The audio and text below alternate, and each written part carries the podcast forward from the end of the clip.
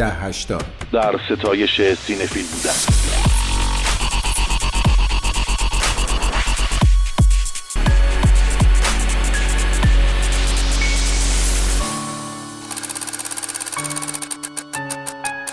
ده هشتاد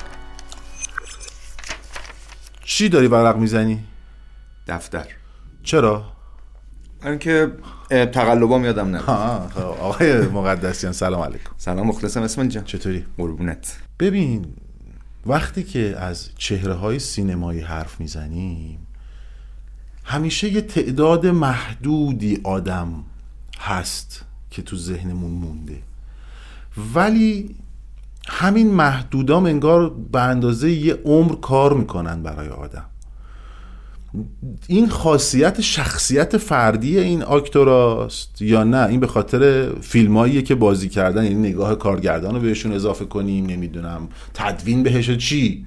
این بزرگواری که می‌خوایم امروز در موردش حرف بزنیم که حالا هر وقت که لازم شد میگیم و حتما باید بگیم طبیعتا که بیمار که نیستیم داریم پادکست.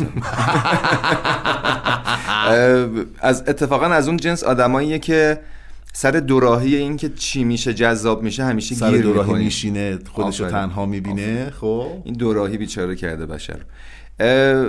نمیشه تعیین کرد که اگر اون وجه ذاتی و کاریزماتیکش شبیه بعضی دیگه از بازیگرها بود شاید می‌تونست خیلی بزرگتر از چیزی که الان هست باشه. بابا کاریزما داره که. آره من دارم مقایسه می‌کنم آها. با, م- با مصادیق کاریزماتیک آها، آها، بودن آها. توی مثلا بازیگرها پاچینو. پاچینو که اصلا دیگه تعریف کاریزماتیک بودن. دیگه. من تو دیکشنری مثلا به جای کاریزما می پاچینو به بعد توضیح میدن منظورشون چیه. حالا حداقل برای من دیکشنری شخصی من این شکلیه. یا مثلا حالا دنیرو یا جک نیکلسون. هر کدوم توی جایگاه خودشون. توی بازیگرای خانم هم حالا دیگه کم نداریم از این جنس بازیگرها. مرلی مونرو. مری گلی می‌گفت من؟ نزدم اون روز گلی می‌گفت تو استادیوم من نگفتم داریم منم مثلا خوشم آدری هپبرن وقتی هست. چه می‌دونم مثلا اه، حتی مثلا من میگم سوفیا لورن یا مثلا اه، آره میل استریپ که دیگه تو. قله نشسته برای بقیه دست تکون میده. واقعیت اینه که در مورد بعضیا نمیشه تشخیص داد که ماجرا از چه قراره که اگه مثلا معروفن اگه خیلی کاریزماتیک شدن اگه خیلی بزرگ شدن به خاطر تلاش های بیوقفشونه به خاطر آسیب هایی که حتی به شکل فیزیکی خوردن به خاطر ممارستشونه به خاطر سبک بازیگریشونه و البته نقشایی که بازی کردن. یا نه به حال کاریزمای شخصی هم تاثیر داشته. در مورد این آدمه که هی دارم سعی می‌کنم حرفمو قورت بدم نگم کیه واقعا نمی‌تونم با قطعیت حرف بزنم. آها.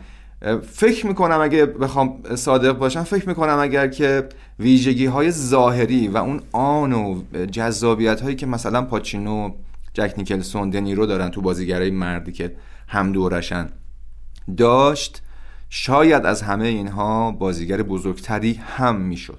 ببین یه یه دوی جذابه. آره. یعنی انگار همیشه یه دوی دو... یکم داشته نقش یکم بازی کرده ولی همیشه انگار یه دوی همراه مکمل درست این آدم. اصلا همه اینا که داریم میگیم به خاطر اینه که نمی‌تونیم بگیم یکه یا دوه به. خاطر اینکه همیشه زیر سایه قرار گرفته. جایزه کم نگرفته. نه. بزرگ داشتای مبسوطی هم براش برگزار کردن. احتمالا خیلی همونم بعضی از فیلماشو وقتی به خاطر میاریم دیوانه میشیم و لذت می‌بریم. اما هیچ وقت مثلا نمی‌تونیم مثل آل پاچینو توی پدرخوانده فرانکی انجانی نمی‌دونم توی هیت یا اون دو نفره دنیرو پاچینو توی هیت وقتی اونا رو یاد می... به یاد میاریم واقعا بلند شیم و بیستیم. یعنی نشستن برای اون کار سختی بشه. ولی جذاب هست. برای همین احساس می‌کنم که دوه اه، هم به خاطر اینکه خودش انگار توی حالت عادی و زندگی عادیش هم احساس می‌کنه که دوه. ام، ام. داریم راجع به پیرمردی که این روزها 85 سالگیش رو تجربه می‌کنه در دنیای مزخرف فعلیمون حرف می‌زنه As we welcome an actor who has received seven Academy Award nominations and won two Best Actor Academy Awards, has earned seven British Academy Award nominations and won four British Academy Awards, has won Italy's Donatello Award four times, has won the Emmy, has earned 11 Golden Globe nominations, and has won the Golden Globe five times. He has been honored with Life Achievement Awards by the American Film Institute, the Berlin International Film Festival, the Film Society of Lincoln Center, and the Venice Film Festival. The People's Choice Awards have honored him as the world's favorite motion picture actor. And both Empire Magazine and Entertainment Weekly have listed him among the greatest movie stars of all. Dustin Hoffman.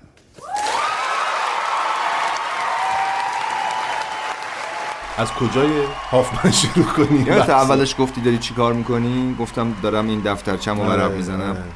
اه، این بزرگوار انقدر وسیع کارنامهش و متنوع که سخت آدم از یه جایی وارد بشه که درست باشه و کم نباشه و بعد بتونه به یه جای خوبی بعد فیلم خوبم واقعا کم نداره. آره دیگه. آره. ببین حالا مثلا ما میگیم خب بعضیا ممکنه ملاکشون جوایز باشه. داستین آفمن دو تا جایزه اسکار داره.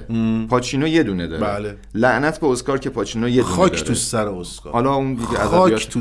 ادبیات اسماعیل باستانیه که خیلی مستقیم من یه جوری میگم که. اسکار اونقدر بهش بر نخوره که بعدا اگه خواسته تغییر رویه هم بده و هم. عمرن اگه. ولی می‌خوام بگم که ملاک طبیعتا جایزه نیست. گلدن گلوب و اسکار و اینها حتما مهمن. ولی ملاک طبیعتا اون نیست. فجر نمی‌رسه خدا وکیلی فجر که یه چیز دیگه است. واقعیت اینه که داستین هافمن از اون بازیگرای متودیسته که همونطور که گفتم مثلا هم دوره جک نیکلسون و دنیرو و پاچینو تلقی میشه و و همواره وقتی می‌خوان مقایسه بکنن می‌خوان بگن یه نسل جدیدی از بازیگرهایی که اومدن سینما رو تکون دادن. و واقعا یه نسل طلایی بودن که بعد از اون من با اون کیفیت و قدرت ندیدم بازیگر. میونی کلامت وقتی قرار شد از هافمن حرف بزنیم داشتم با خودم همینجور فکر می‌کردم و اینها.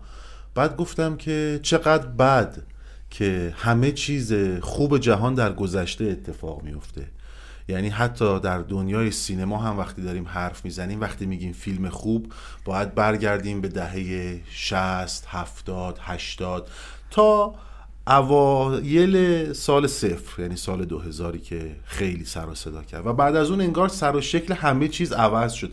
حتی همین بزرگوار یعنی داستین هافمن هم که ازش حرف می‌زنیم فیلم های درخشانش مال قبل از سال 2000 نه که نداره ها داره. نه واقعا. اوجش تو دهه با دهه 60 معرفی شد به دنیا با فیلم. گریجویت فارغ التحصیل خیلی زود مثلا حدود سی سالش بود وقتی گریجویت آره نه ولی به محض اینکه بازی کرد دیگه گرفت آفرین. دیگه. این, گرفت این همون ویژگی هایی که حالا امیدوارم بتونیم یه مقدار در موردش حرف بزنیم که تو اگر مثلا بر مبنای ظاهر و ویژگی های فیزیکی که این روزها می‌دونید تو همه جای دنیا تو حالا تو هالیوود و بالیوود و هر جای دیگه تو کشور خودمون حتی.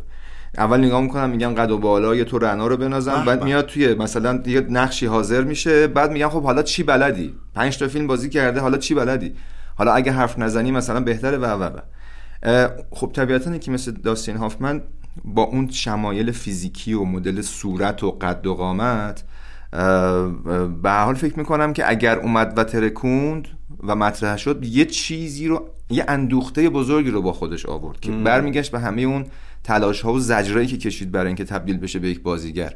تجربه هایی که توی تئاتر داشت تجربه های یعنی شاید یکی از زحمت کشیده ترین بازیگرای هالیوود باشه. و خب گذشته جذابی هم داشت دیگه. این آدم رفت که پزشکی بخونه بیخیال شد رفت روزنامه فروشی کرد پادویی کرد همه کار کرد. حالا برق که می‌زنی تو زندگی این گنده های بازیگری همشون می‌بینی که زیاد به در و دیوار کوبیدن.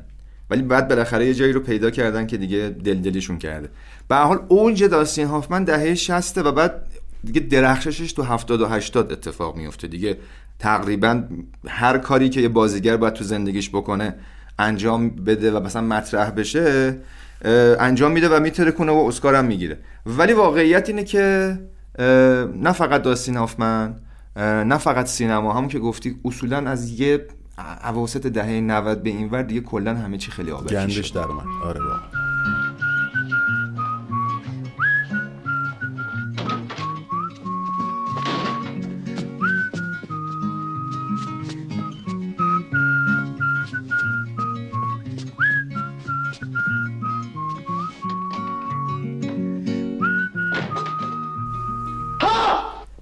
نفهمیدیم بالاخره از کجای هافمن شروع کنیم از هر جایی که شما بگید خود آقای هافمن باید تصمیم بگیرن ولی واقعیت اینه که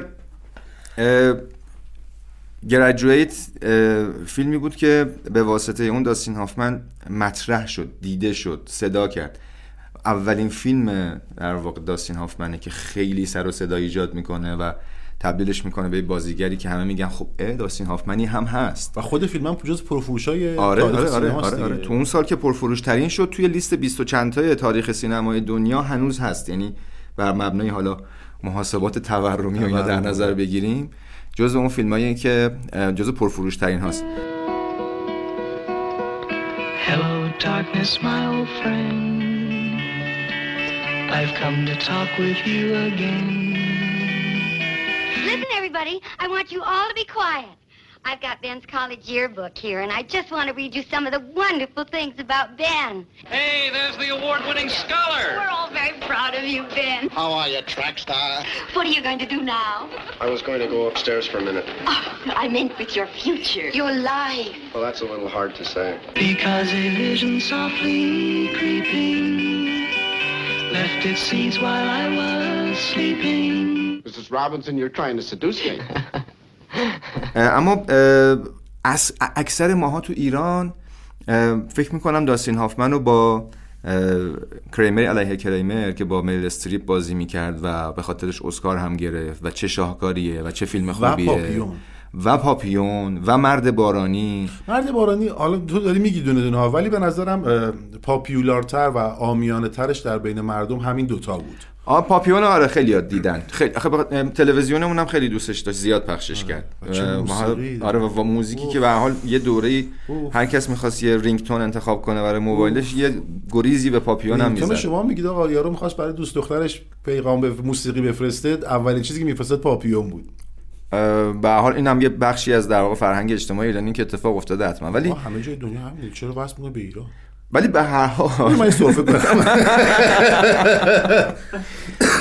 هر حال برای اینکه بدونیم با کی طرفیم داستین هافمن بازیگریه که کم نداشته کاندیداتوری اسکار. شیش بار کاندید اسکار نقش اول مرد شده.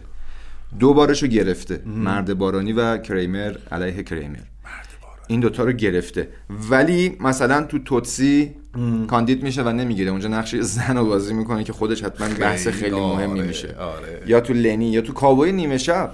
نگم براتون. و البته فارغ التحصیل که در موردش حرف زدیم. یعنی بدونیم که اینا چیزاییه که تو اسکار بهش توجه شده ولی کلی فیلم دیگه داره که تو اسکار بهش توجه نشده ولی فیلمای مهمیه. یه چیزی که هست اینه که استایل او و بحث های ظاهریش بهش کمک می‌کنه که همیشه در نقش یک آدمی که بالاخره یه نقصی در بدنش داره ظاهر شه و اتفاقا اون رو به نحو احسن برای تو رو میاره همه آن چیز که اون فیزیک باید داشته باشه یه جایی. گفتی که هافمن همیشه دوه انگار آره. نمیشه گفت دوه یا یکه شاید مثلا ما وقتی مقایسهش می‌کنیم با یه سری بازیگری که نقش اول بازی می‌کنن رو پرده وقتی تماشاشون می‌کنیم پرده رو پاره می‌کنن از هیجان و انرژی ما ما دیوانه میشیم از تماشاشون. هیچ وقت داستین هافمن این حس رو به ما نمیده.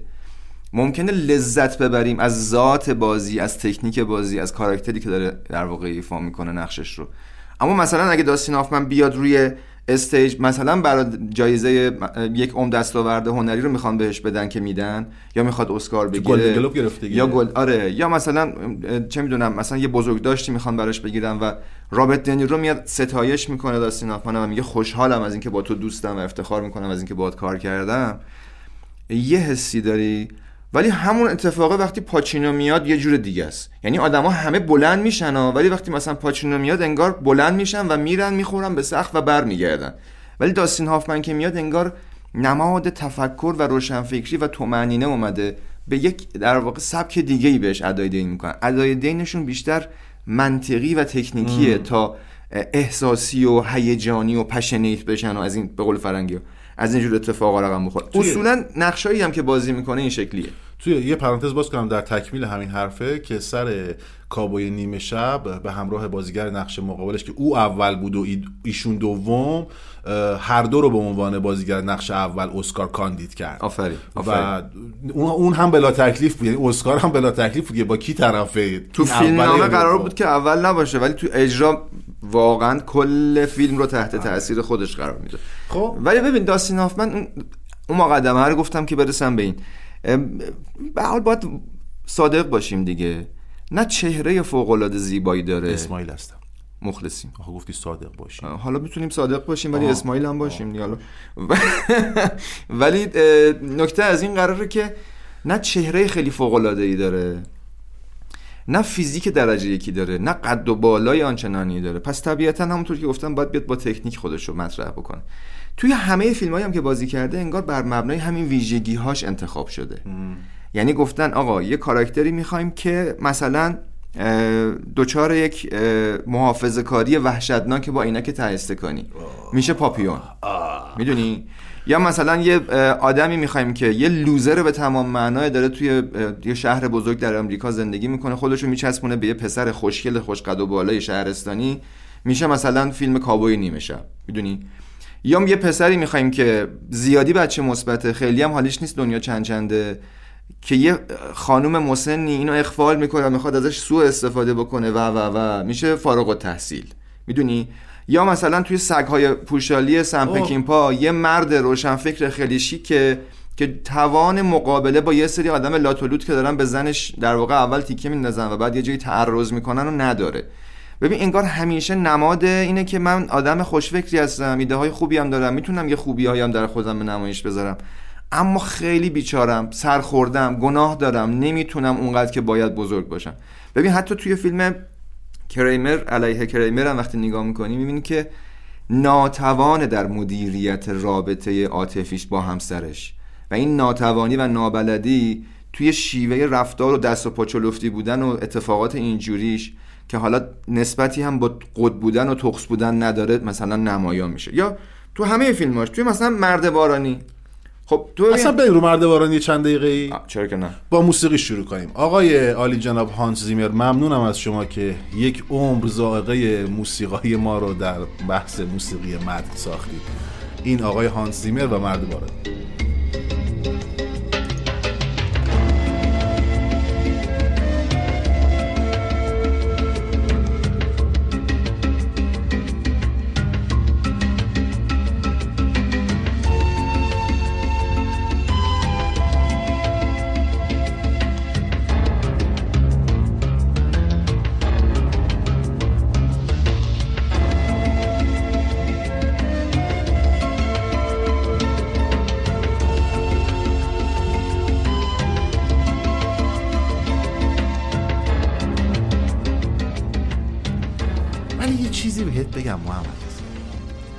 بهم تم اسم. موسیقیه شبیه موسیقی های کیتاروه بذار یکی از کیتارو هم بشنویم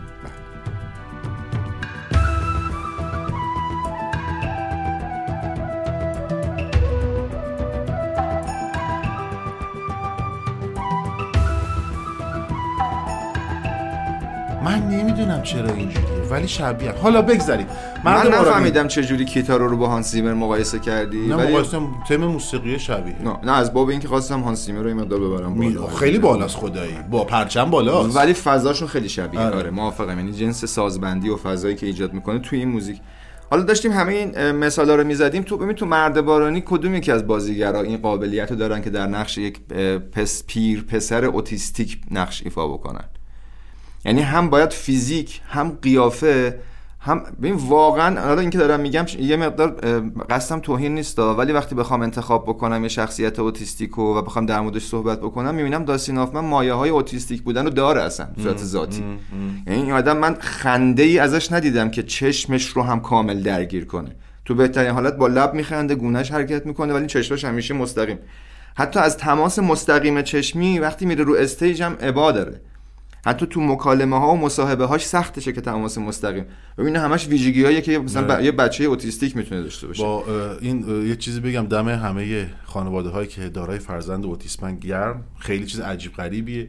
توی همین فیلم مرد بارانی اولین سالهایی است که اوتیسم داره جدی جدی در جامعه مطرح میشه. فیلم مهمیه. آره، یعنی داره شناخته داره به. آدما میگه آقا بدونید که این مسئله چیست. آره و یک باور نیمه درست و نیمه غلط رو داره مطرح می‌کنه که اینکه مثلا بچه های اوتیستی همه نابغن نه واقعا بسته به طیفشون داره اونها خب اینا محصول دنیای آره. امروز دیگه آره، آره، آره. ولی اون فیلم از این جهت خیلی مهمه به خاطر این داشت یک بیماری رو تازه به مردم معرفی می‌کرد و خیلی درست و آره. خیلی درست ولی من تو نکته خوبی داشته اشاره کردی اینجا یاد بکنم از اینکه اگه دارم از ویژگی های اوتیستیک یاد می‌کنم مرادم این نیست که حالا بگم خوبه یا بده آره، مثل اینه. که مثلا دارم در مورد ویژگی های یه آدمی که مثلا به شکل نمادین روشن فکر حرف می‌زنه آره، آره. مثلا عینک گرد مشکی مثلا اینه که درست انتخاب آره، شده که آره. فیلم اونجوری اثر می‌ذاره ولی خب همکناریش با تام کروز رو وقتی نگاه می‌کنی ببین یه کاری با تام کروز بچه خوشگل می‌کنه که بعدها وقتی می‌خواد اون جایزه رو بدن به داستین هافمن یک عمر دستاورد هنری رو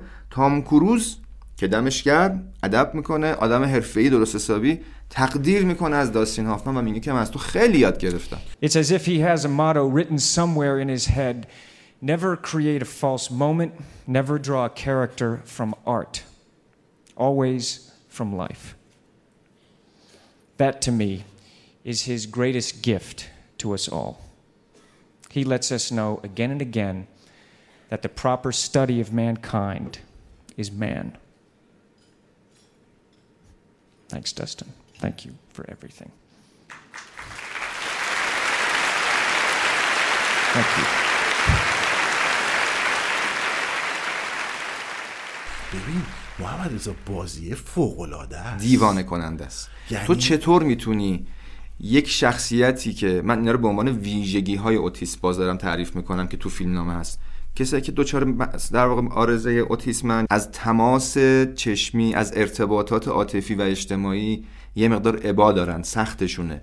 جنس رفتارشون جنس تفکراتشون متفاوته. حالا تو می‌خوای توی فیلمت یه پسر جوونه در واقع بلند پروازی که فکر می‌کنه می‌تونه همه دنیا رو بخره و بفروشه و خدا رو بنده نیست یعنی تام کروز توی اون فیلم متوجه میشه که کارش گیره یه داداشیه که توی یه آسایشگاهی داره ازش مراقبت میشه و باید, یه جوری با این ارتباط برقرار کنه. هر طور که شده. حالا ما داریم میگیم ویژگی های اوتیسم چیه؟ تام کروز می‌خواد ارتباط برقرار کنه. تو می‌خوای چیزی رو برقرار بکنی که تو موقعیت یکی از نشدنی ترین کاراست. حالا باید چیکار بکنی؟ داستین هافمن در نقش یک آدمی که اوتیسم داره چطور باید بازی بکنه که من تماشاگر کاملا بی اطلاع جاهل نسبت به این بیماری باور کنم این بیماری چه ویژگی هایی داره. همزمان اون شخصیت رو بتونم دوست داشته باشم. تو داری یه شخصی رو بازی می‌کنی؟ یه کاراکتری رو بازی می‌کنی که یکی از ویژگیهاش عدم ارتباطه. اینم گفتم که عدم ارتباطش مشکل ایجاد می‌کنه برای اینکه با برادرش ارتباط برقرار بکنه. نمی‌دونم. با مخاطب چجوری ارتباط برقرار می‌کنی؟ نمی‌دونم. تو می‌تونی اوتیستیک باشی و مخاطب دوستت داشته باشه نمی‌دونم. داستین هافمن باید باشی که بتونی این کارو رو بکنی. معلومه من تو نمی‌دونی. نه دیالوگ خودش بود هرچی ازش بپرسی گفت نمی‌دونم. نمی‌دونم. با اون فرم سر و گردن و و بعد اون حجم از تقاضا و تمایل برای ارتباط که در تام کروز شکل می‌گیره و تام کروز بزرگ میشه. از اون بچه خوشگل اول فیلم تبدیل میشه به یک بزرگ بالغ احساساتی آفرین. و داستین هافمنی که ما میگیم اصلا محاله با این آدم بشه کنار اومد. ولی چون خلوتش رو دیدیم خیلی دوستش داریم یه آتشی تو مخاطب هست که آقا آخرش چی میشه؟ اینا به هم می‌رسن. آره فیلم تو دو ساعت و 13 14 دقیقه است. ولی تو و کشدار آفرین. با صحنه های طولانی پر از پر دیالوگ یعنی مد... بعد دیالوگ های تکرار شونده حتی. یکی از معدود حالا معدود یه ذره سخته گفتنش. یکی یکی از اون فیلماییه که من سخت گریه کردم وقتی نگاش کردم. آره. و چجوری میشه که یه موقعیتی که شاید اولاش کمیکه وسطاش احتمالا تلخ میشه؟ یه کاراکتری درش داره یه فای نقش می‌کنه که تو حیرت می‌کنی از تکنیک حیرت می‌کنی از ریزکاری ها من باز می‌خوام روی این تاکید بکنم اسماعیل. اهل فن می‌فهمن و تو حتما خیلی خوب می‌فهمی که یه بازیگر قرار نقش یک کاراکتری که ارتباط برقرار نمی‌کنه رو بازی کنه ولی همزمان بتونه با مخاطبش ارتباط برقرار کنه. حتما فیلم نامه مهمه. حتما کارگردانی مهمه. ولی داستین هافمنش خیلی مهمه. جز به اونجایی که میگه نقشو در آورده آره. در آورده قشنگ. ببین این بازیگر متد دیگه. ببین بازیگری که آفرین. برای اینکه مثلا توی فیلم ماراتون من اگه اشتباه نکنم میره دندوناشو با سوهان میتراشه برای اینکه اون اتفاقی که باید تو فیلم بیفته و اون شکلی از دندون چند تا بازیگر می‌شناسی برن به دندونشون آسیب بزنن؟ میگن آقا یه گریمی یه نمی‌دونم VFX چیزی بیار تو کار تموم شه بره. برای اینکه بر مبنای بازیگری متد باید می‌رفت تجربه می‌کرد غلط می‌زد غور می‌کرد توی اون فضا رفت اون آسیب رو به خودش زد. من داشتم دقت می‌کردم اونجایی که تو مراسم اسکار میاد اگر اشتباه نکنم برای مرد بارانی آره دیگه فکر کنم همین بود. مرد بارانی بیاد اسکارشو بگیره هنوز یه چیزی شبیه نقشی که درش بازی کرده. بود درش بود آره، ری. یعنی هنوز هنوز انگار مایه های اون کاراکتر درش زنده بود یعنی همون چیزی که باعث میشه مثلا هس لجر بعد از بتمن نتونه خودش رو کنترل کنه و طبق بعضی از حالا نکات یا روایت هایی که مطرح شده خودش رو میره می‌کشه چون نمی‌تونه خلاص بکنه خودش رو از اون قصه داستین هافمن هم مثل جک نیکلسون مثل خیلی دیگه از بازیگرا همونقدر که سخت طول می‌کشه بره وارد نقش بشه به سختی هم می‌تونه از نقشش فاصله بگیره. دقیقا. توی آسانسور یکی از سکانس ها رو نگفتیم که اینجا بگیم اپیزود آسانسور ما. اه، گفتم سکانس؟ نه گفتی توی آسانسور. توی آسانسور. چون من یادم تا جایی که آدم تو آسانسور آره، نبود. شماره صفرمون در اصل دیگه. و اون سکانس شاهکاری که حالا دوست دختر تام کروز همسرش نامزدش هر چی که اسمشو بذاریم توی آسانسور با ری ایستاده بعد آسانسور رو به عمد نگه میداره توی لاس وگاس. میگه با هم برقصیم با هم میرقصن. و بعد اینکه به تو گفتم بوسه اینا تو ده تفره رفتی ازش جواب ندادی و اینا. اه، و تو باز داری تکرارش می‌کنی؟ نه نه کلا. بهش میگه که تو الان یه زن رو بوسیدی میگه نمی‌دونم. میگه دوست داری تجربه کنی؟ میگه نمی‌دونم.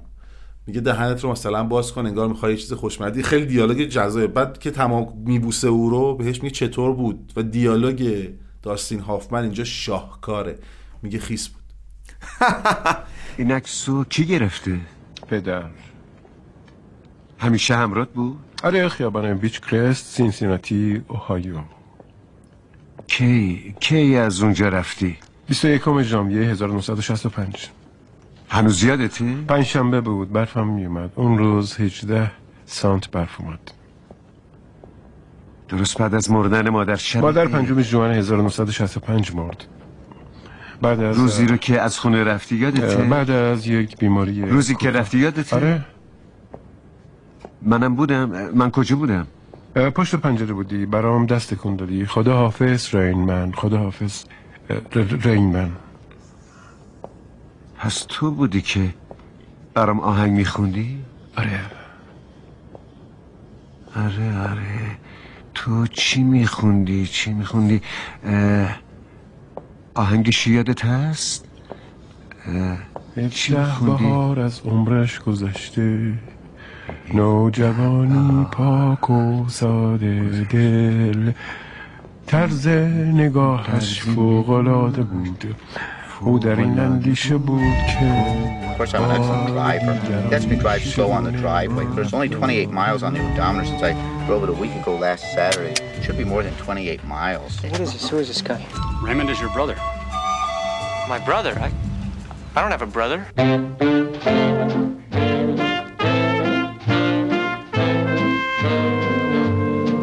Easy go connected them dry bones. Easy go connected them dry bones. Easy مرد بارانی که از اون شاهکارهاست ببینن حتما جذابه از اون فیلمایی که اگه نبینن از باید دست ببینن آره از آره. دست دادن یه. سری چیزا واقعا.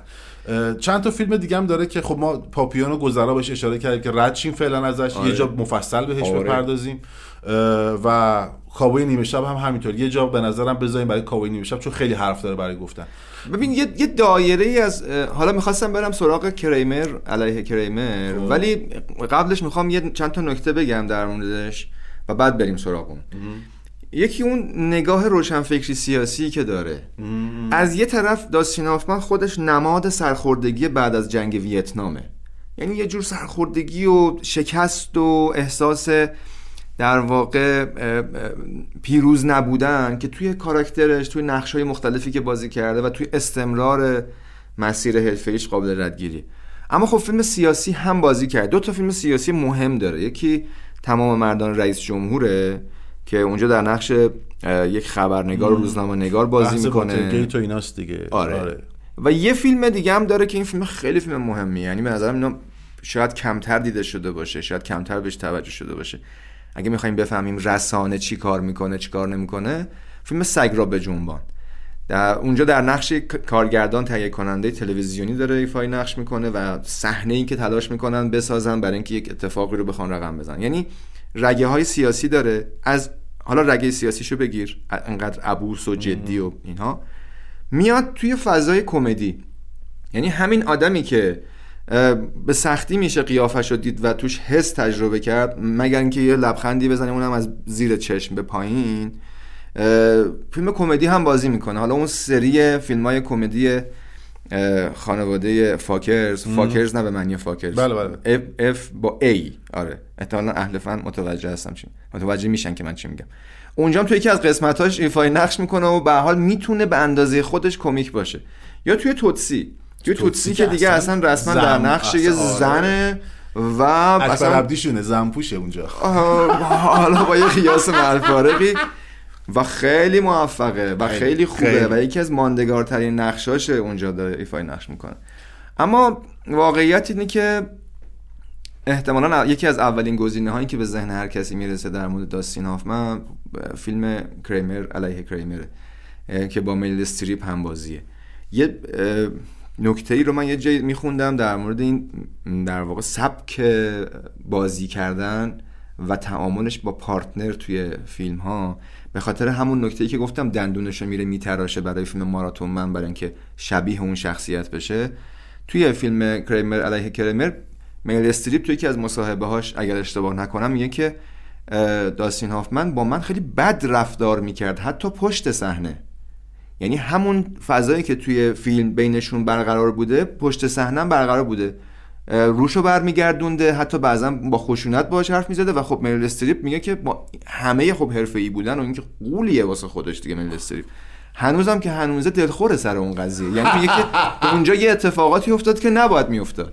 در این حال که داستین هافمن رو ستایش می‌کنه می‌خوام بگم که داستین هافمن انقدر قضیه براش جدیه که همه چیز براش جدیه. حتی به خودش آسیب می‌زنه. حتی به روابطش آسیب می‌زنه برای اینکه اون نقشه رو بتونه بازی کنه.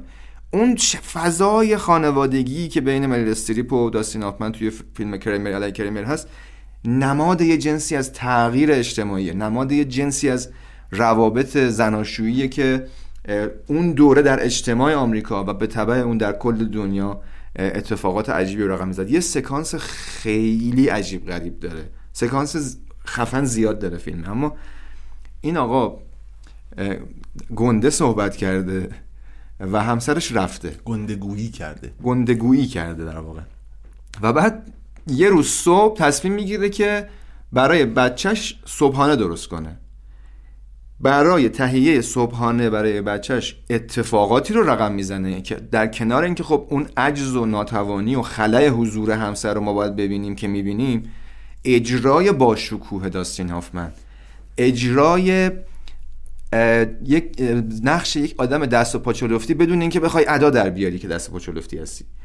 اجرای یه آدم مستاصل عصبانی بدون اینکه اداشو در بیاری که مستاصل عصبانی هستی. اجرای این آدمی که آب پرتقال رو از لب شیشش شیشش می‌خوره و میریزه روی صورتش بدون اینکه ادای اینو در بیاره که این یه جوری تنظیم کرده که این آب پرتقال بریزه روی صورتش.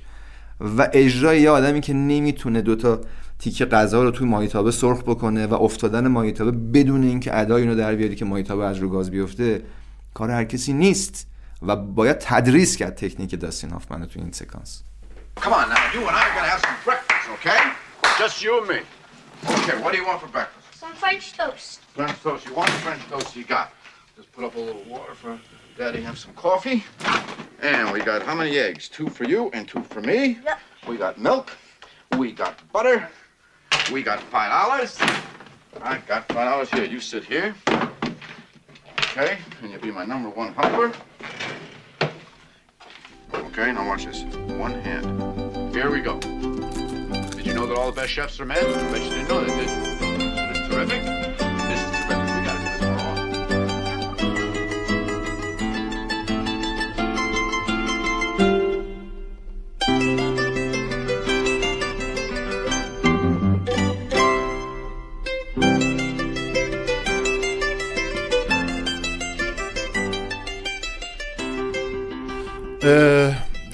رضا یکی از اتفاقاتی که خب توی فیلم بین های ایرانی میفته اینه که خیلی از کاراکترها رو و شخصیت ها رو به واسطه دوبلشون می‌شناسن. آفرین آره. یعنی دوبلوراشون عموما ثابت خدا بیامرزه آقای عرفانیان مثلا نمی‌دونم. و و و و. نسل طلایی دوبله واقعا. البته اینجا الان پیش رفقای دوبلورمون هستیم امین قاضی و بچه‌هاش. که اینجا نشستن. اینا نسل بعد از تلان بله بله. الان رو سکو دوم ایستادن. ایشالله اینا طلا رو بگیرن. انشالله که بتونن به خوبی در آره، ولی- میراث رو حفظ دقیقا. این باعث شد که خیلی از بازیگرها و کاراکترهاشون در ذهن مخاطبای ایرانی بمونه. آره. داستین هافمن هم شامل این بازی می‌شد؟ صد درصد. اه، مهمتر از همه اینه که ما یادی بکنیم از آقای خسروشاهی عزیز که اگر نبودن ما احتمالا خیلی اه، آلن دلون نمیشناختیم. خیلی آل پاچینو نمیشناختیم داستین هافمن نمیشناختیم و خیلی از بازیگرای. بزرگ دیگه که هر کیو می‌خواستن خیلی بهش حال بدن و واجب بود که این اتفاق بیفته چون بزرگ بود آقای خسروشاهی به جاش حرف می‌زد یعنی من تا یه سنی اصلا تشخیص نمی‌دادم که مثلا خب واقعا انقدر خوب صدای میشست می‌دونستی که آقای خسروشاهی داره دوبله می‌کنه؟ مثلا داستین هافمن رو داره پاچینو رو میگه داره آلندلون رو میگه و دیگران. ولی مال اون بازیگر می‌شد صداه مایه اصلی صدا همون بود. ولی تفاوت و تمایز رو هم تو می‌تونستی حس بکنی که البته خب متخصصینش در موردش حرف بزنن بهتره. اما اون دوره سینمای دهه 60 70 و 80 میلادی دوره که اصولا دوره طلایی دوبله در ایران هم بود. و خیلی از خوب فیلم های خوب اون دوره که فیلم های خوب داستین هافمن هم شاملش میشه تو همون دوره ساخته شد و اون, اون موقع ها ما فیلم ها رو به شکل دوبله می‌دیدیم. و طبیعتا داستین هافمن و خیلی از بازیگرای دیگه به واسطه همون دوبله ها تو ایران شناخته شدن. من عجیب نیست برام اگر مثلا بریم توی کشور دیگه غیر از ایران بعضی وقتا حواسمون نیست. خیلی از این بازیگرا رو ممکنه انقدر که مثلا ما تو ایران می‌شناسیم تو کشورهای دیگه مردم عام و کسایی که تو شهر دارن زندگی می‌کنن نشناسن. ولی خدمتی که دوبله و بعد تلویزیون توی پخش این فیلم ها کرد برای اینکه ما بفهمیم در دنیا و در سینمای دنیا چه خبره خیلی چیز نکته مهمه یکی از اون آدم اصلی ها همین داستین هافمنه. یکی از بهترین دوبله هایی که براش انجام شده برای فیلم کریمر علیه کریمره برای فیلم پاپیونه و خیلی فیلم های دیگه پاپیونه رو به نظرم بریم سراغش آره؟ ببین پاپیون همه فیلم یه طرف. همش شاهکاره. یعنی اصلا نمیشه این فیلم رو سکانس به سکانسش رو لذت نبرد وقت تماشا.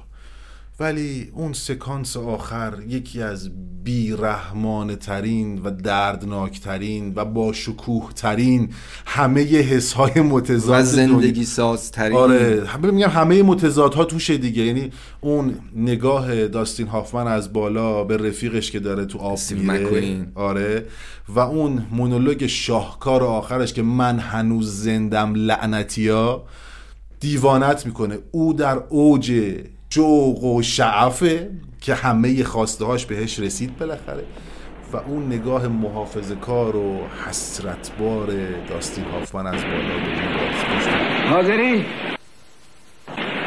من باید یه چیزی بهت بگم. لوریس احتیاجی نیست به من چیزی بگی. من, من می‌خواستم با ولی متاسف می‌فهمم.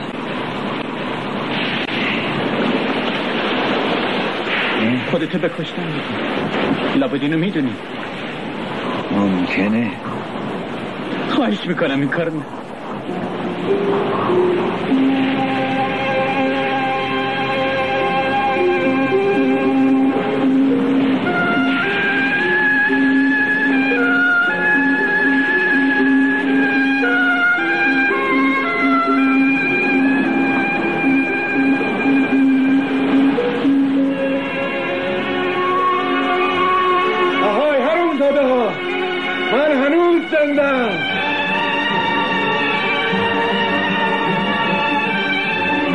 پاپیون به آزادی دست یافت و سالیان زیادی را در آزادی به سر برد. حتی زندان مخوف گویان فرانسه هم نتوانست عشق با آزادی را در او نابود کند.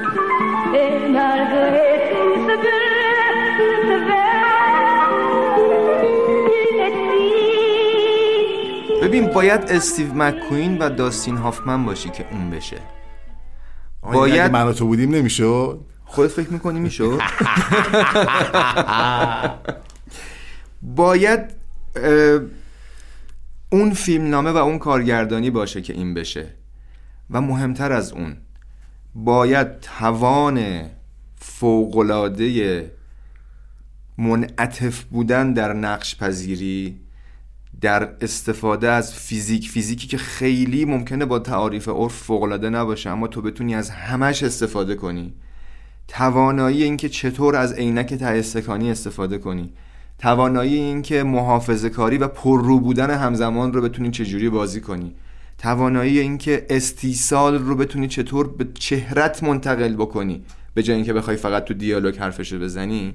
و بعد انقدر محافظه کار گناهی بدبخت و همزمان علکی پررو باشی که وقتی استیو مکوین عملگرای قلدر بیکله مقابلت بازی می‌کنه یک کنتراست فوقالعاده رقم بخوره که وقتی استیو مکوین میپره توی آب که ببینیم خدا چی می‌خواد و داستین آفمن اون بالا وای میسه تو بگی آهان این تفاوته باید تو فیلم اتفاق میافتاد که بعد می‌شد این.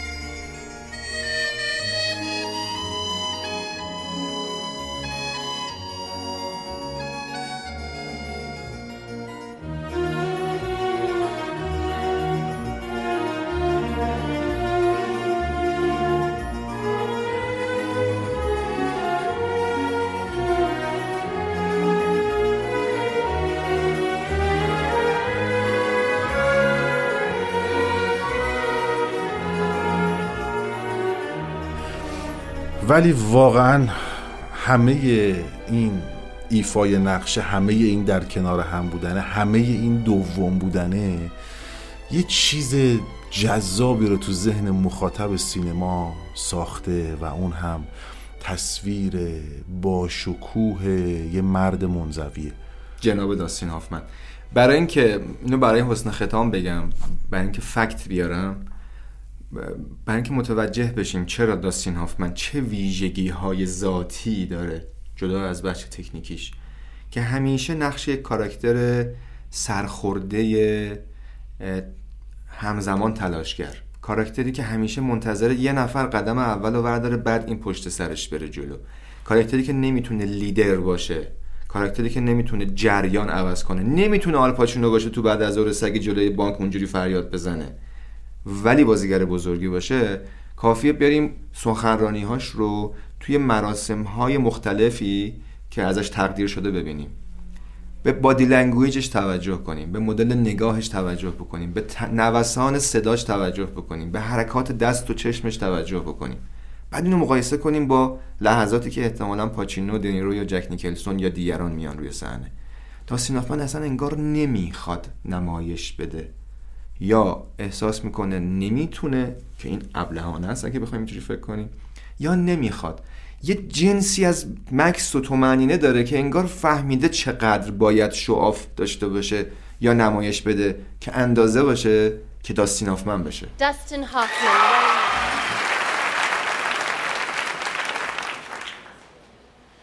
That may be the best part.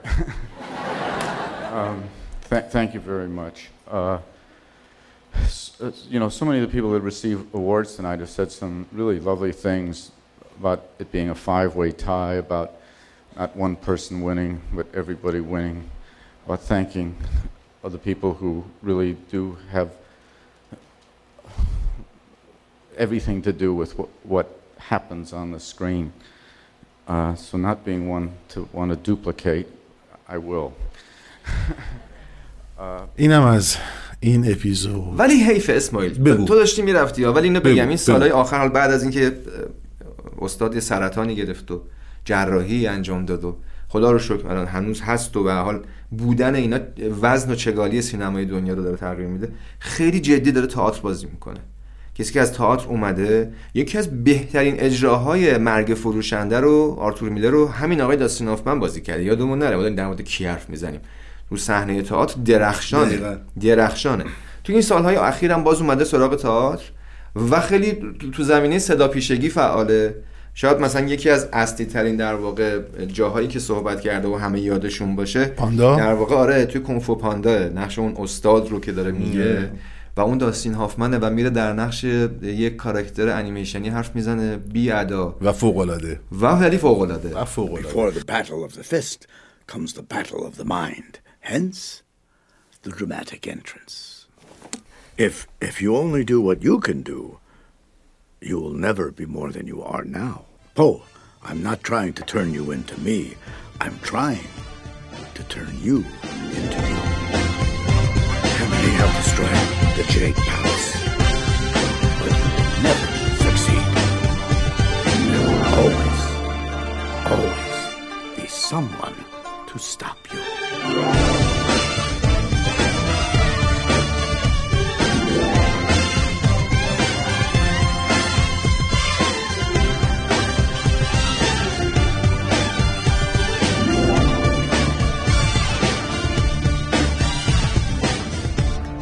چیزی جا نموند ببین می‌خوام در مورد این بگم که فیلم های بزرگ و بازیگرای بزرگ می‌تونن تو نسل های بعد تأثیر گذار باشن. مم. یکی از اصلی ترین تأثیراتی که داستین هافمن داشته تو نسل های بعد.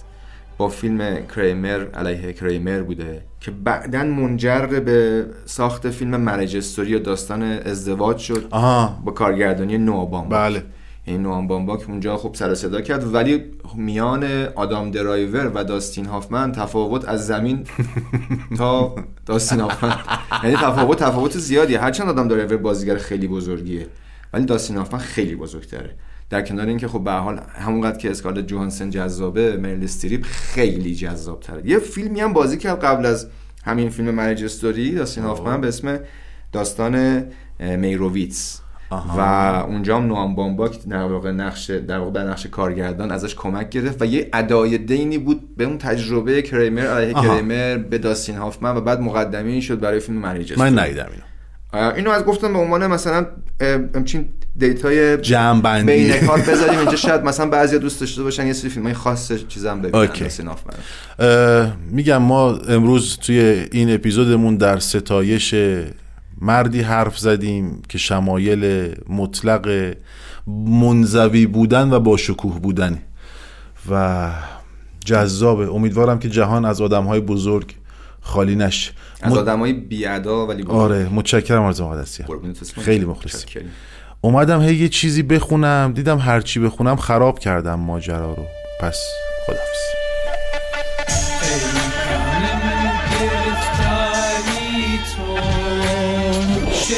گرفتاری